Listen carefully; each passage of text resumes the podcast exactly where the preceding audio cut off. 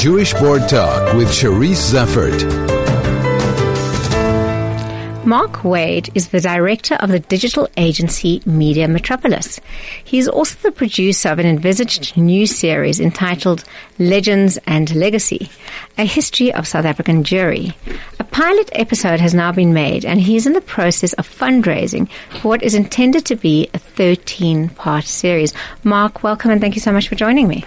Thank you very much for inviting me, Cherise. Mark, what was the inspiration behind the idea of a documentary? It's actually quite interesting. I was doing research on my wife's family. They're originally from Rhodes Island in Greece. Sephardi community.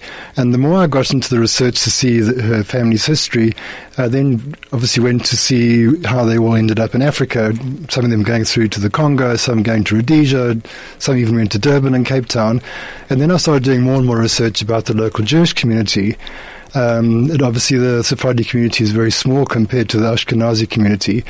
And the more I tried to research, the, the more I realized that there actually wasn't any information available online. And most of it is in libraries and books, um, especially Milton Shain, who's done some amazing books, and um, Rabbi Moshe Silberhaft has done the country communities. And um, being in a digital world, I really wanted to find that available online, um, not spending hours and hours and hours going through the internet trying to find something that actually wasn't there, and going to um, a bookstore and finding, well, they just ran out of that copy and it's not available any longer, and sorry, you know, that history has now disappeared. So my intention really was to try and put the, the history of South African Jewry into context and put it into a digital format, essentially in, in, in a TV series. And then the more I research I did, I realized that actually it's not going to challenge, the challenge is not going to be what to put in, but who to leave out because the contribution has been so great. So going back to in fact, it goes even goes back further to the early days of the Dutch East India Company, when um, Jews did arrive here, but they weren't allowed to be Jewish. The Dutch East India Company wouldn't employ Jews, so they were essentially a kind of a Marrano community who were pretending to be Christian. They may have converted to Christianity. And um, so, although last year was 100, officially the 175th anniversary of the, the, the first Minyan in Cape Town, the history could actually go back to about 300 years. So the interesting thing is that while the, Boers and the British were fighting amongst each other or fighting amongst all the ind- indigenous tribes, the the Jews arrived here from firstly from, from Lithuania and Poland, and they walked into a country that really was just open season for them. They could really do what they want. They weren't part of the sort of battles that were going on, and they started as smosers, you know, driving around in their horse and buggy, selling spades and gum boots and things like that, and really the community grew from there and their contribution has been unbelievable. It really, really is. It's there's no contribution from any single group that's been greater. So, the, you know, while the trekkers were trekking and, and, and the, the British had military barracks everywhere, essentially industry hadn't grown. Um, and really that was the Jewish contribution from the early days. And they, and there are so many industries, industries in this country that were started by the Jewish community and still flourishing today. When you speak about putting it digitally, what is so nice about that is that we have a huge archives, you know. And um, my mum was going through her papers, and she found this most beautiful, like, invitation to an event that, you know, whatever uh, has historical importance because an Israeli dignitary had visited at the time, and the invitation. And what's nice about visual is you can include all those different kinds of artifacts that may somehow be lost. Yes, well, you're quite right. So, and my, my point about what, what we were going to leave out, and that, that's the challenge. So we decided what to do. We'd actually create a website and to house the 13 part TV series. And then we could actually put additional material that people could submit, old photographs of families and friends and communities, and have the two supporting each other. Um, for us to actually do a, a documentary, a full documentary on the whole contribution, you know, we'd really need to do a replicate that, you know, Encyclopedia Britannica. So, and then going back to your earlier guests who are here, the digital world is where everyone is. We want to, you know, we go to Mr. Google and we go to our apps and our social media to look for things. We no longer go to libraries. Um, even my daughter's at school, you know, they do everything on online. So I think that's what we need to do. We need to put it in an environment where people can see it. They can just click a button and they can press play and they can turn up the volume and they can, you know, send and share and enjoy it and that needs to be done. And I think going beyond that, the community seems to be shrinking. Um, you know, I think in the 70s we, the, the, we had about 125,000 uh, Jewish people living in this country. I, I believe we're down to about 50. So our history is being lost. And I think we need to take it out of the libraries and put it into digital format so everyone can see it. And everybody can access and enjoy it. Yes. I think we're going to take our break now. And Okay. after the break, we can look at how you would divide a 13 part documentary on South African Jewry. Okay. Jewish Board Talk with Sharice Zeffert. And I'm talking to Mark Wade, who is the director of the digital agency Media Metropolis. He has made a pilot episode of what he hopes will be a 13 part series, digital, online, and easily accessible. Mark, how far are you with regard to your documentary? In the beginning, we were touting our, our proposal, a written proposal, uh, to try and raise funding. And then, um, really, we were advised to put together a pilot. Uh, a visual pilot, so people can really see what we what we intend doing. Um, so I was introduced to a great bunch of guys at Man Made Media, and they decided to do to help me put together the pilot pro bono. And we obviously we'll be using Yay, we'll be u- media. Well done. We'll be using them in the future for the series. Um, so we put together a pilot. We interviewed uh, David Saks, um, the historian, who, who has such an abundance of information. Um, he, we, we, he could keep us um, busy for years and years and years. And we spoke to Ben Swartz uh, from the, from the um, from the Zionist Fed, uh, who has also had lots of information. Um, we intend speaking to Rabbi Moshe Silberhaft, the country rabbi. And I think between the three of them, they're going to have an abundance of information.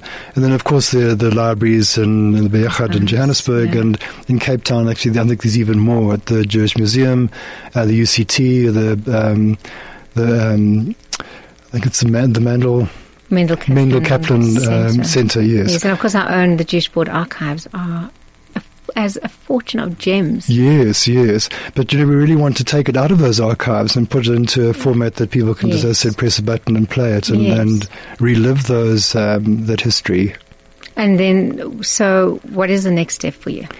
Um, challenge now really is to find the funding to to um, to finance the, the series. Um, so we, we kind of have a two a, two pronged challenge: one to find the funding, and B to maybe find a fund a person who's a fundraiser who who has um, the guys with lots of money on speed dial. Um, it's very difficult getting directly through to these through to the guys, and then there's also donor fatigue within the Jewish community. You know, there's always someone saying, "Please help some various charities, whether it's Arcadia or the Chev." They all need money as well, so maybe our project is seen as a little bit frivolous, but I hope it isn't. I hope people look at it seriously. It's important. And what, what I did notice, because in a funny way, I mean, I knew about you, obviously, but I came to you again via Twitter um, through a tweet sent out by Helen Willadu. In the UK. So I know there's interest in the UK as well in seeing this, the completion of this. Yeah, you know, we, a lot of people are very interested in the, in, the, in the production. They're very excited about what the, the possibility is. People introdu- introducing me to all sorts of friends and family, and you know, we, you must include this person, and you know, do you know that person? So there's this whole network, and I think people are very keen to to have their family history exposed and, and who did what in, in, in South Africa. But the next step really is to raise the funding. Um, we've planned it. It's going to be a 12 month project to put it together. It's uh, going to be quite a quite a challenge. Uh, but we're going to be using a very stripped down sort of two man and a bakkie type of a production to try and get it done to keep the costs as minimal as possible. But production costs are production costs. So, you know, we can't really um, approach anyone and say, please discount everything for us because they also have a, a, Sure. to make a living. Sure. Uh, but that's our big challenge. So we do have interest from the uh, Brandeis University. They have what's called the Jewish Film Institute. Oh, that's brilliant. And they re- really are an archive of, of, of almost every single Jewish film that's ever made, and they run film festivals, so they're very keen to participate and help us wherever they can. And we have the people in the UK who are looking around. Um, we have spoken to some of the TV, local TV stations here and see what sort of interest they have. It's just a case of networking and talking to people all the time and, and seeing where we can where we can go with it. Um, You're looking at 13 part series. yes. How have you divided it? into into uh, I can I can call them business categories. So there'll be arts and science and and and politics and retail banking, we've had to do it that way. You know, so we've got to, we can do a collection of people within a particular field So and talk about what they're doing. So it'll be themed. Theme rather yes. than kind of chronological. Yes, yes. Be- related. yeah, because you know there could be you know people re- in the retail industry who go back a few hundred years, but their their businesses are still going today, and then maybe the grandparent, the, the the grandchildren or the great great grandchildren who are running the business. It is fascinating. It is absolutely fascinating. And and the, the history of South African Jewry is so interesting, um, and I think be, be, because they there was they just walked into a country where they where they could start from scratch, and there weren't all the issues. And you know the strange story is that that, that most of them spoke Yiddish. They didn't speak either English or Afrikaans or, or any other language, and they arrived here, and they, eventually most of them their second language became Afrikaans. Because those were the they were mixing with the Boer-Jode, Boers, so yeah. they became the Boer-Jode, and many of them fought on the side of the Boers in the Boer War. And indeed, I have to Um, mention my colleague David Saks, who has written a book on Yes. Jews who have fought in the Anglo-Boer War on both sides. Yes. So, um, and, and history is still evolving. You know, so even today, there there are many mavericks in different industries who come from the Jewish community. And well, the community maybe is the wrong word. I think the best description of the Jews in South Africa is this extended family. I love that. And uh, that works best. And if you're trying to define Jews, you know, is it a religion? Is it a race? Is it a? But I think it is I this, this very big family of people who, who all you know, they may not all love each other, they have their foibles. but they have their variables. Yes, but there's the, they'll never forget each other.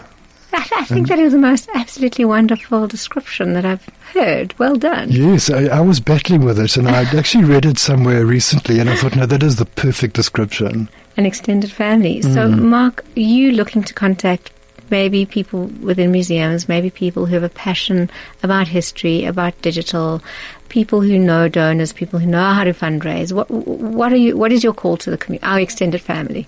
yes, yes. Uh, as I said, it was it is twofold. It really is if if someone wants to come forward and and and offer us the money. You know, obviously we're not expecting someone to to bankroll the whole production, but we are giving we're doing a typical what the Americans call a PBS public broadcast service. They have that channel. They don't have advertising, but a, that's called the tops and tails. They say this you know program is proudly brought to you by a grant by or um, certain corporations or certain individuals or foundations. We will give people credit for that. Um, if, if someone's uh, interested in fundraising, fundraising, we'll give them credit as an executive producer on the program. Wow. So we obviously want the community to be as involved in the production as possible. You know, I don't want to run off and carry the flag and say it's a me, myself, I production because it definitely isn't. We're going to rely on the community in every way. If it's not just content or photographs, it's going to be funding. Mark, if, I know you've got your pilot episode and it is available online. I don't know if you want to give contact details if anybody would like to sp- speak to you. Yeah, you can um, go onto my website, which is mediametropolis.co.za, which is my company, or they can give me a call directly. My cell number is 082 787 9251, and we can chat further.